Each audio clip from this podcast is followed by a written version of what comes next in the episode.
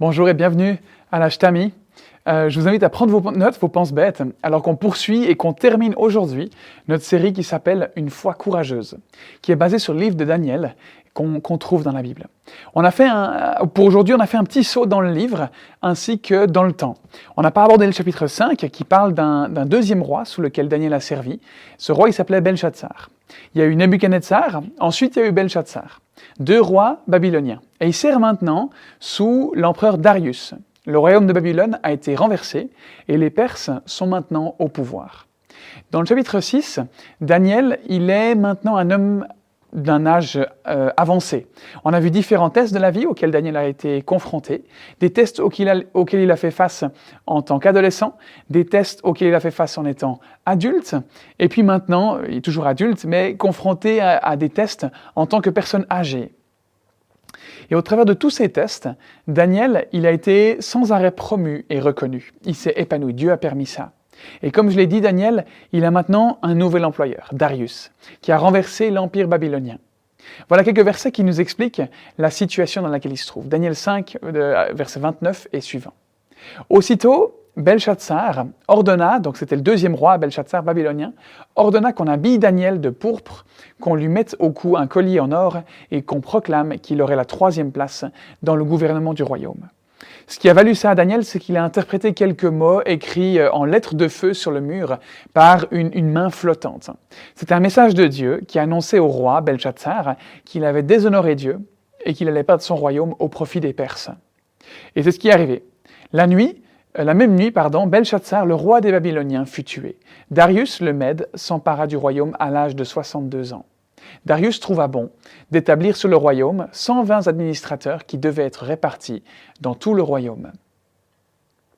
Et dans ce nouveau contexte, Daniel, il est choisi pour être l'un des trois responsables de l'Empire, à la tête de ces 120 administrateurs. Il est même pressenti par le roi pour reprendre la responsabilité de tout le royaume. On aurait pu imaginer que Darius il veuille euh, mettre un peu de côté tous ceux qui ont servi sous l'empire babylonien, de peur qu'on le sabote, de peur qu'ils euh, ne soient pas loyaux à quelque part. Mais il choisit de garder Daniel et en plus de ça, de le placer à la tête de son, administration. Pourquoi? Ben Parce que Daniel, il se montrait supérieur à tous les autres par le fait que Dieu habite en lui. Dieu l'équipait pour sa responsabilité et tout le monde savait qu'il adorait Dieu. Malheureusement, les autres responsables, ils étaient jaloux, et ils se sont mis à réfléchir à des moyens de le faire tomber. Mais ils n'ont rien trouvé. Daniel était exemplaire, il ne faisait pas de faute. Et leur conclusion à ces, personnes, c'était la suivante, Daniel 6 au verset 6. Ces hommes dirent, nous ne trouverons aucun motif d'accusation contre ce Daniel, à moins d'en trouver un dans la loi de son Dieu. Ils ont donc mis en place un piège pour qu'on découvre, enfin, pardon, un piège qu'on découvre dans les versets suivants. Daniel 6, versets 7 à 10. Puis ses responsables et ses, administrateurs se précipitèrent vers le roi et lui dirent Roi Darius, puisses-tu vivre pour toujours? Tous les responsables du royaume, les intendants, les administrateurs, les conseillers et les gouverneurs, sont d'avis que le roi proclame un édit comportant une interdiction sévère. Toute personne qui, dans l'espace de 30 jours, adressera des prières à un autre Dieu ou homme que toi, roi, sera jeté dans la fosse au lion. Maintenant, roi, confirme l'interdiction et écrit le décret, afin qu'il ne puisse pas être modifié, comme la loi des Mèdes et des Perses, qui est irrévocable.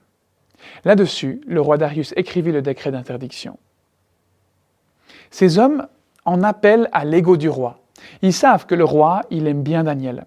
Donc ils le piègent il piège aussi le roi, en fait, qui voit pas le lien dans ce que lui proposent ces personnes et ce que ça aura comme conséquence pour Daniel, qui, comme on l'a vu dans les chapitres précédents, a toujours refusé d'adorer quelqu'un d'autre que Dieu. Les Mèdes et les Perses, ils avaient cette règle, comme quoi si une loi était établie, elle pouvait plus jamais être abolie ou révoquée. Même le roi était soumis à cette règle et aux lois, il ne pouvait pas euh, se dédouaner. Alors quelles étaient les options de Daniel quand cette loi a été mise en place? Une des options, ça aurait été que ben, il aurait pu accepter. S'il ne voulait pas prier le roi, eh ben, il aurait simplement pu s'abstenir de prier Dieu pendant 30 jours. Ou bien, il aurait pu manifester, prendre un petit panneau et puis marcher dans les rues en disant liberté de prière, liberté de prière. Mais C'était pas une démocratie, donc mauvaise option. Il aurait aussi pu s'adresser au roi personnellement. Puisque le roi pensait le mettre à la tête du royaume, eh ben, il aurait certainement pu lui dire que ben, il était juif et puis ben, lui demander s'il pouvait pas faire une exception pour lui, qu'il lui permette d'adorer son Dieu. Ou bien il aurait pu continuer à prier Dieu en secret, en le faisant discrètement. Il aurait pu, mais ça aurait donné la victoire à ces hommes qui voulaient le faire tomber. Il aurait cédé à la pression.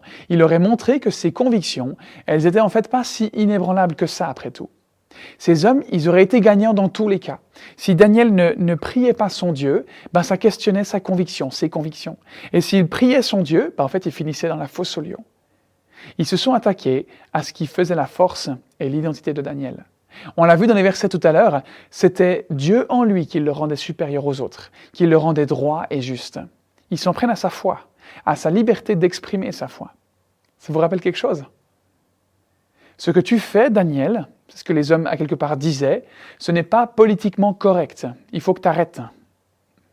La dernière option qu'il avait, c'était de continuer à vivre comme il l'avait fait jusque-là durant toute sa vie. Et c'est l'option que Daniel a choisie. C'est ce qu'on lit dans les versets 11 à 12 du chapitre 6 toujours. Lorsque Daniel fut au courant de la rédaction de ce décret, il se retira dans sa maison, où les fenêtres de la chambre à l'étage étaient ouvertes dans la direction de Jérusalem. Trois fois par jour, il se mettait à genoux, priait et exprimait sa reconnaissance à son Dieu, tout comme il le faisait avant. Alors, ces hommes se précipitèrent et trouvèrent Daniel en train de prier et de supplier son Dieu. Pourquoi est-ce que Daniel a choisi cette option? Pourquoi est-ce qu'il n'avait pas peur de cette loi? Il savait qu'en faisant ça, il serait pénalisé. Il risquait sa vie, parce qu'on ne sortait pas vivant d'une fosse au lion. C'est la peine capitale pour avoir prié en public, pour avoir prié quelqu'un d'autre que le roi. En ce qui me concerne, quand j'étais petit, j'étais embarrassé quand mes parents priaient dans un restaurant. J'avais peur qu'on nous regarde. Et pourtant, on risquait rien au niveau de notre foi. Mais Daniel, lui, il risque sa vie. et, il prie avec les fenêtres grandes ouvertes. C'est volontaire. C'est de la désobéissance civile.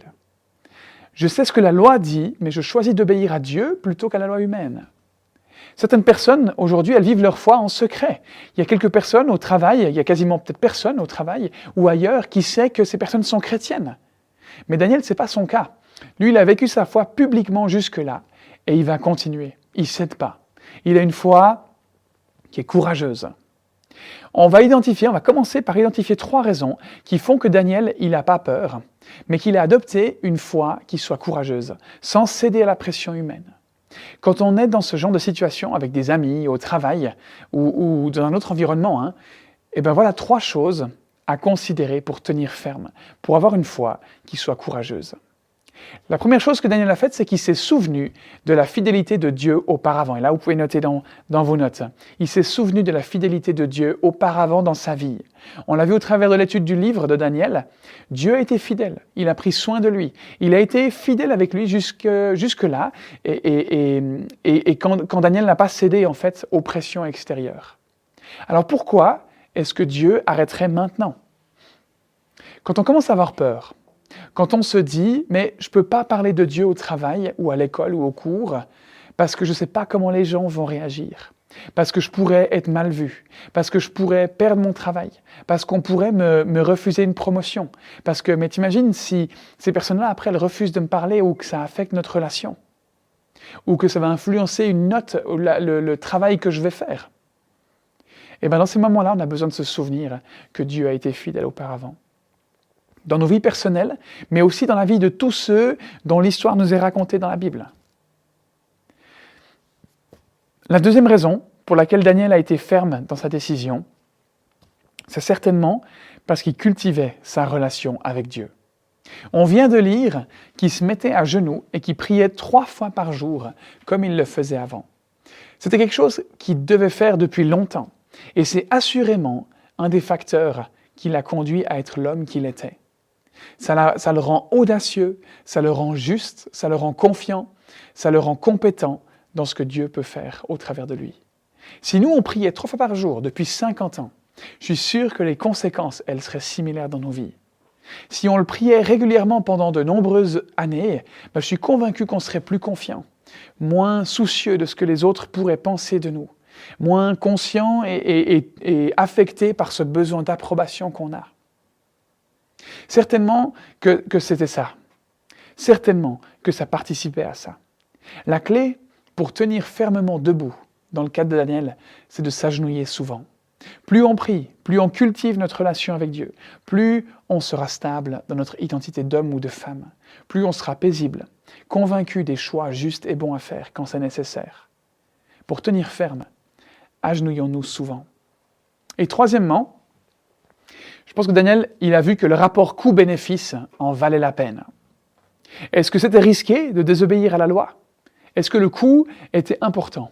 Oui, on l'a vu avant, il risquait sa vie. Dieu aurait pu le préserver d'être jeté dans la fosse au lion, mais il ne l'a pas fait, comme on le verra tout à l'heure. Le miracle en était d'autant plus grand. Le bénéfice, le résultat en valait la peine. Dieu glorifié. Il y a des problèmes dans la vie qu'on aimerait bien que Dieu nous fasse éviter. Mais parfois, il permet qu'on passe par tel problème pour qu'à la fin, lui y soit davantage reconnu, glorifié pour ce qu'il a fait. Dieu ne va pas nous préserver de tous les problèmes de la vie. Souvent, il va nous mettre dans la fosse au lion. Certains d'entre nous, on y est en ce moment même. Mais c'est pour une raison, pour qu'ensuite il puisse fermer la gueule des lions, pour faire ensuite un miracle encore plus grand. Le coût, le risque que Daniel prenait, il était important, extrêmement important, mais le bénéfice, la récompense, elle en valait la peine. Il y a beaucoup de personnes qui doivent gérer la notion de peur toute leur vie durant. On a des peurs qui sont secrètes, que personne ne connaît. Elles font battre notre cœur super fort. Elles nous font transpirer. Elles nous font paniquer, elles nous angoissent. Elles nous mettent en colère. Elles font qu'on n'ose pas prendre certaines décisions, certains risques, qu'on reste dans notre zone de confort. Et on laisse ces peurs prendre le contrôle des décisions qu'on prend. Et dans, dans ces cas, bah, c'est plus notre foi en Dieu qui guide ces décisions. Alors comment est-ce qu'on fait pour changer ça? Parce que ça a besoin d'être changé. Comment est-ce qu'on fait pour ne pas être conduit par nos peurs? Un des moyens, c'est de se rappeler les bénéfices positifs, de prendre le risque de se positionner pour Dieu quand on fait face à l'opposition. On va voir, comme vous le voyez dans vos notes peut-être, six bonnes conséquences quand on choisit de faire ce qui est juste au lieu de céder à nos peurs. Et c'est ce qu'on va voir au travers de la vie de Daniel notamment. La première conséquence, la première conséquence bénéfique quand on choisit de se positionner pour Dieu, d'assumer notre foi, c'est qu'on peut obtenir la victoire sur la peur. En choisissant de tenir ferme dans notre foi, on obtient la victoire sur la peur. Ça arrive souvent qu'on soit enfermé dans des fonctionnements à cause de ces peurs, comme on l'a vu tout à l'heure. Je ne peux pas faire ceci ou cela à cause de telle ou telle raison, à cause, de telle ou telle raison, pardon, à cause de telle ou telle expérience négative que j'ai eue. La peur, c'est un ressenti. Et comme tout ressenti, c'est temporaire. Aucun sentiment ne dure pour toujours. Quand on se sent triste, ça arrive qu'on se dise peut-être Mais je vais être malheureux toute ma vie. Mais non, c'est faux. On projette ce qu'on ressent actuellement, et, en fait, ce qu'on ressent actuellement, on le projette sur notre avenir. Nos ressentis, nos sentiments, ils sont temporaires, et ils nous mentent, c'est dans le terme. Le sentiment. Ça semble vrai, nos sentiments semblent nous donner une bonne impression de la réalité, mais ce n'est pas le cas. Ce, ce ne sont pas nos sentiments qui définissent qui nous sommes et ce qu'on fait de nos vies. La peur, elle est inconfortable, mais elle n'est pas ingérable. Quand on sait quelle décision est bonne à prendre ou quelle chose est bonne à dire dans telle circonstance, on peut tout à coup avoir le cœur qui bat fort, commencer à transpirer parce qu'on a peur, parce qu'on prend un risque. Mais cette peur, elle disparaît une fois que c'est fait. En osant tenir ferme dans notre foi, la peur s'en va. Et plus on fera face à ces peurs, plus on s'efforcera de la surmonter, moins elle grandira en nous. Au contraire, plus on s'y soumet, plus cette peur risque de grandir, plus elle prend de la place et plus elle va nous contrôler, elle va nous enchaîner. L'année dernière, on a vécu en Église l'événement de Turning, qui est organisé par le réseau évangélique euh, de la région, et le but était d'aller à la rencontre des gens, de leur parler de Dieu. Ça faisait peur, ça fait peur. Mais, plus on osait, moins cette peur elle avait d'emprise, plus on osait y aller. Et je crois que ça s'applique à n'importe quelle situation. Je devrais demander pardon, mais, j'ai peur de la réaction de l'autre. Je sais que dans cette situation, je suis fautif et qu'il faudrait que je m'exprime, mais, mais, mais, et puis s'il ne comprend pas. Je sais que je devrais faire ceci, mais j'ai peur. Je sais que je devrais faire cela, mais en fait, ça me, ça me désécurise. Je sais que je devrais donner cet argent parce que ça me semble nécessaire, mais j'ai peur de lâcher prise. Si on ne cède pas à la peur, mais qu'on ose se positionner, qu'on ose parler quand, quand on lutte avec nos peurs, on obtient de plus en plus la victoire sur la peur. Et Daniel, il avait certainement peur d'être jeté dans la fosse au lion. Tu m'étonnes. Ou peut-être même plus à ce moment-là. Peut-être qu'il avait tellement dû lutter contre ses peurs durant sa vie. Peut-être qu'à ce moment-là, ben, c'était facile en fait. Mais en tout cas, il a eu le courage de prendre la bonne décision. Il n'a pas cédé à la peur. Quand les premiers chrétiens ils annonçaient l'évangile autour d'eux, ils ont fait face à de l'opposition. À Jérusalem, on découvre l'histoire de deux apôtres, Pierre et Jean, qui étaient menacés par le roi Hérode et par Ponce Pilate, le, gouverneur romain, de ne plus parler de Jésus et de sa résurrection. Et voilà ce qu'ils ont prié avec d'autres chrétiens suite à cette interpellation. C'est ce qu'on trouve dans Acte 4 au verset 29 dans la Bible. Maintenant, Seigneur, vois comme ils nous menacent et donne à tes serviteurs la force d'annoncer ta parole avec une pleine assurance. On peut prier comme ces premiers chrétiens, nous aussi. Que Dieu nous donne la force, le courage de parler de ce qu'il a fait dans nos vies pour avoir la victoire sur la peur. La deuxième conséquence d'assumer ma foi en public, c'est que ma foi et mon caractère grandissent. La foi et le caractère, c'est un peu comme des muscles. Comment est-ce qu'on les développe, les muscles? Eh ben, On va au fitness, pour certains. On les travaille. Ils doivent être utilisés. Pour rester en forme, j'ai besoin de rester en mouvement. Si je passe mes journées à regarder Netflix, par exemple, ben mes muscles, ils vont se rapetissir parce que mon corps va se dire, mais il n'y en a pas besoin. C'est la même chose pour notre foi et notre caractère. Ils ont besoin de rester en mouvement, d'être travaillés pour qu'ils se développent. Pour développer le courage, on a besoin d'être dans des situations qui nous poussent à prendre nos responsabilités. Le courage, c'est pas l'absence de peur, comme on dit, mais c'est agir malgré la peur. C'est quand nos muscles sont sous tension qu'ils grandissent, quand ils sont sous pression. C'est quand notre foi et notre caractère sont sous tension qu'ils grandissent. Je ne deviens pas courageux en prenant des décisions qui sont faciles, mais en faisant ce qui est juste dans une situation qui est difficile. Je ne grandis pas dans ma confiance en Dieu si j'ai toutes les garanties de réussite. La confiance, la foi, ça grandit quand je ne sais pas si ça va vraiment arriver ou non. On devient sage quand on prend la bonne décision dans une situation qui est délicate. On n'est pas d'office sage. L'apôtre Paul, il a écrit deux lettres à un jeune qui s'appelait Timothée, qui coachait, euh, que, Paul coachait dans son rôle de responsable de l'église de la ville d'Éphèse. Et voilà quelques paroles qu'il euh, lui adresse pour euh, persévérer, pour l'encourager à persévérer dans son rôle. De Timothée 1, versets 7 à 8. En effet, ce n'est pas un esprit de timidité que Dieu nous a donné, mais un esprit de force, d'amour et de sagesse. N'ayez donc pas honte du témoignage à rendre à notre Seigneur, ni de moi son prisonnier, mais souffre avec moi pour l'Évangile en comptant sur la puissance de Dieu. En se positionnant en faveur de Dieu, en tenant ferme dans notre foi, on accorde la place au Saint-Esprit de développer cette force, cet amour et cette sagesse. On découvre ce que c'est que de compter sur la puissance de Dieu. On développe notre foi et notre caractère. Mais ça demande avant tout de se positionner, d'accorder de la place à Dieu pour agir. Si Daniel s'était soumis à cette loi et avait simplement prié discrètement, qu'est-ce qui se serait passé? On ne sait pas.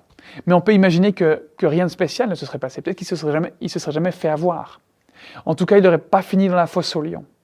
Mais Daniel, il a choisi de tenir ferme, de faire confiance, de ne pas avoir honte.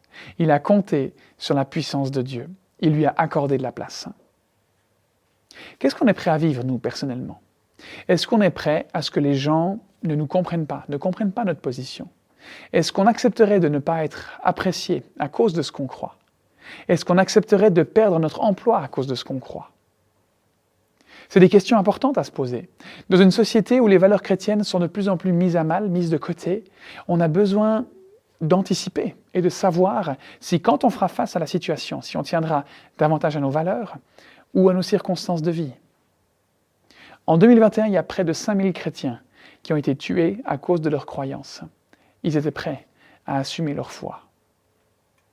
La troisième conséquence d'assumer sa foi quand c'est difficile, quand euh, euh, la troisième conséquence bénéfique d'assumer sa foi alors que, voilà, alors que c'est difficile, c'est que Dieu a l'opportunité de faire un miracle. Quand tout va bien, quand on la joue sécure, on n'a pas besoin de miracle. Soit parce que la situation qu'on vit, c'est déjà un miracle, parce que Dieu nous y a conduits, et c'est super. Soit parce qu'on a pris nos, précautions pour ne pas se retrouver dans une situation à risque. C'est quand on fait un pas de foi que Dieu peut montrer qu'il est là et qu'il peut faire un miracle. Daniel s'est mis dans une situation où Dieu a eu l'opportunité de faire un miracle. Il a choisi de continuer à faire ce qui lui semblait juste, peu importe les circonstances et les conséquences. Il s'est occupé de sa partie, pas de celle de Dieu. Quand Daniel a prié avec les fenêtres ouvertes, il s'est évidemment fait griller par les responsables et les administrateurs du royaume, qui ont été le dénoncer au roi. Le roi s'est rendu compte qu'il s'était fait avoir, et il a tenté par tous les moyens possibles de sortir Daniel de cette situation, parce qu'il l'aimait beaucoup. Mais il n'a pas réussi, et il a finalement dû le mettre dans la fosse au lion. Le roi était tellement affecté par cette situation que toute la nuit durant laquelle Daniel était dans la fosse, le roi n'a rien mangé. Il n'a pas fait la fête comme il avait l'habitude de le faire, et il n'a pas réussi à dormir. Voilà ce qui est arrivé ensuite, le lendemain matin, après cette nuit difficile pour le roi et certainement pour Daniel aussi au bout d'un moment. Daniel 6, les versets 20 à 24. Le roi se leva tôt le matin, avec l'aurore, et se précipita à la fosse au lion. En s'approchant dans la fosse, il appela Daniel d'une voix triste et lui demanda Daniel, serviteur du Dieu vivant, ton Dieu que tu sers avec persévérance, a-t-il pu te délivrer des lions?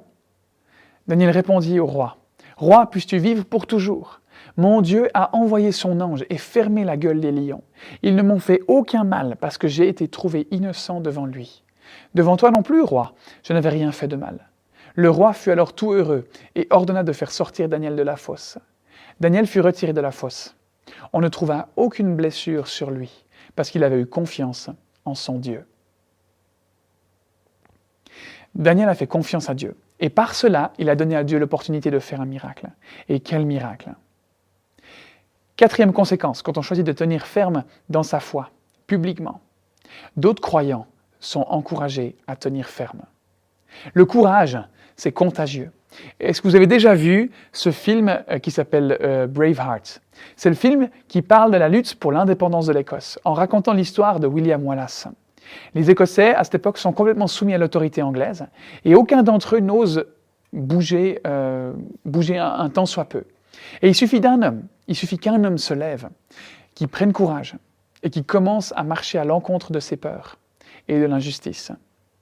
Et quelques mois plus tard, c'est tous les Écossais qui sont gonflés à bloc, pleins de courage et prêts à en découdre avec les Anglais. Quand on fait preuve de courage, quand on se positionne, on risque d'être surpris de voir que d'autres se lèvent aussi.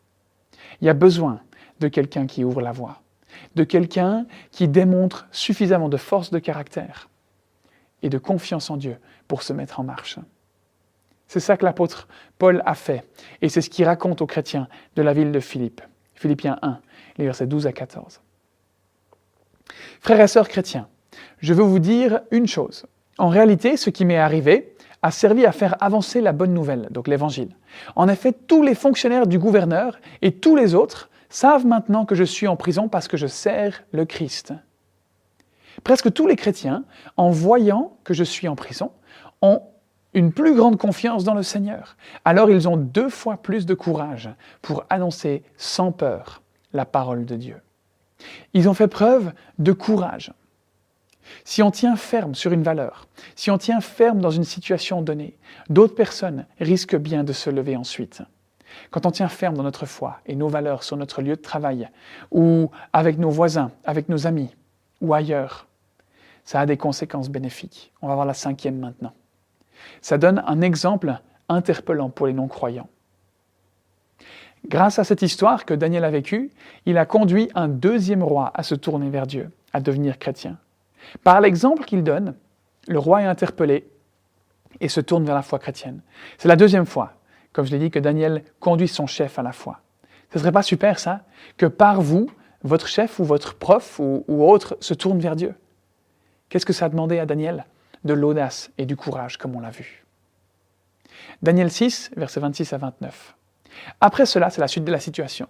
Après cela, le roi Darius écrivit à tous les peuples, à toutes les nations, aux hommes de toute langue qui habitaient tout l'empire. Que la paix vous soit donnée en abondance. J'ordonne que dans tout l'étendue de mon royaume, on ait de la crainte et un profond respect pour le Dieu de Daniel.